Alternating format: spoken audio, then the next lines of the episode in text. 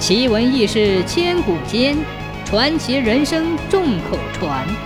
千古奇谈。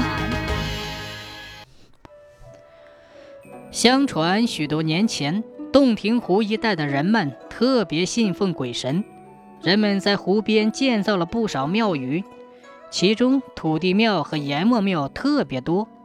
这里的人们往往抽闲去阎王庙烧香上供。以保大伙幸福长寿，住在阴曹地府的阎王一直饱受着人间的香火。有一年，旱魔侵害着洞庭湖一带，人们的生活连肚子都填不饱，因此阎王庙里的香火也就荒败下来。阴府的阎王生性歹毒，不仅把旱情禀报了玉帝，反而要加害人间。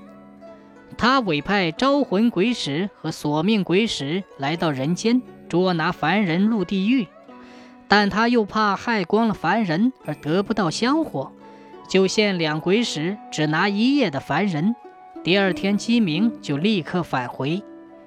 这两个鬼使飘飘悠悠地上至到地面，人间此时正是中午，他俩约定先分头去村里摸熟情况之后。再回洞庭湖边会面。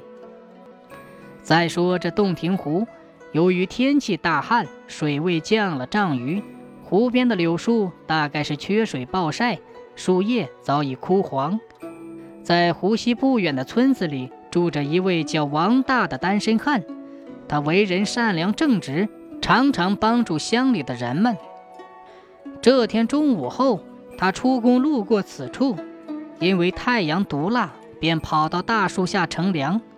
没过多久，他忽然隐隐地听到人说话，便赶忙爬到树上藏了起来。说话的声音更近了，只见一个手里拿着白帆、身上穿着白衣的鬼和一个穿着黑衣、拿着铁链的鬼，走到他隐身的树边时坐了下来。原来他俩就是招魂鬼使和索命鬼使。只听拿白帆的鬼使说：“老弟，我刚才看了一遍，见村里每家大门上都没有贴门神，我们可以顺利的进去拿人。”拿铁链的鬼使也接过话说：“我也看了一下，见每户窗格上都没有带红的窗花，我们可以进去抓人。”末了，他俩又约定等天一黑就立刻捉人。说完话，又匆匆的走了。躲在树上的王大见他俩都走了，便急匆匆地下了树，决定把刚才听到的和见到的告诉大伙儿，以防止两个鬼使害人。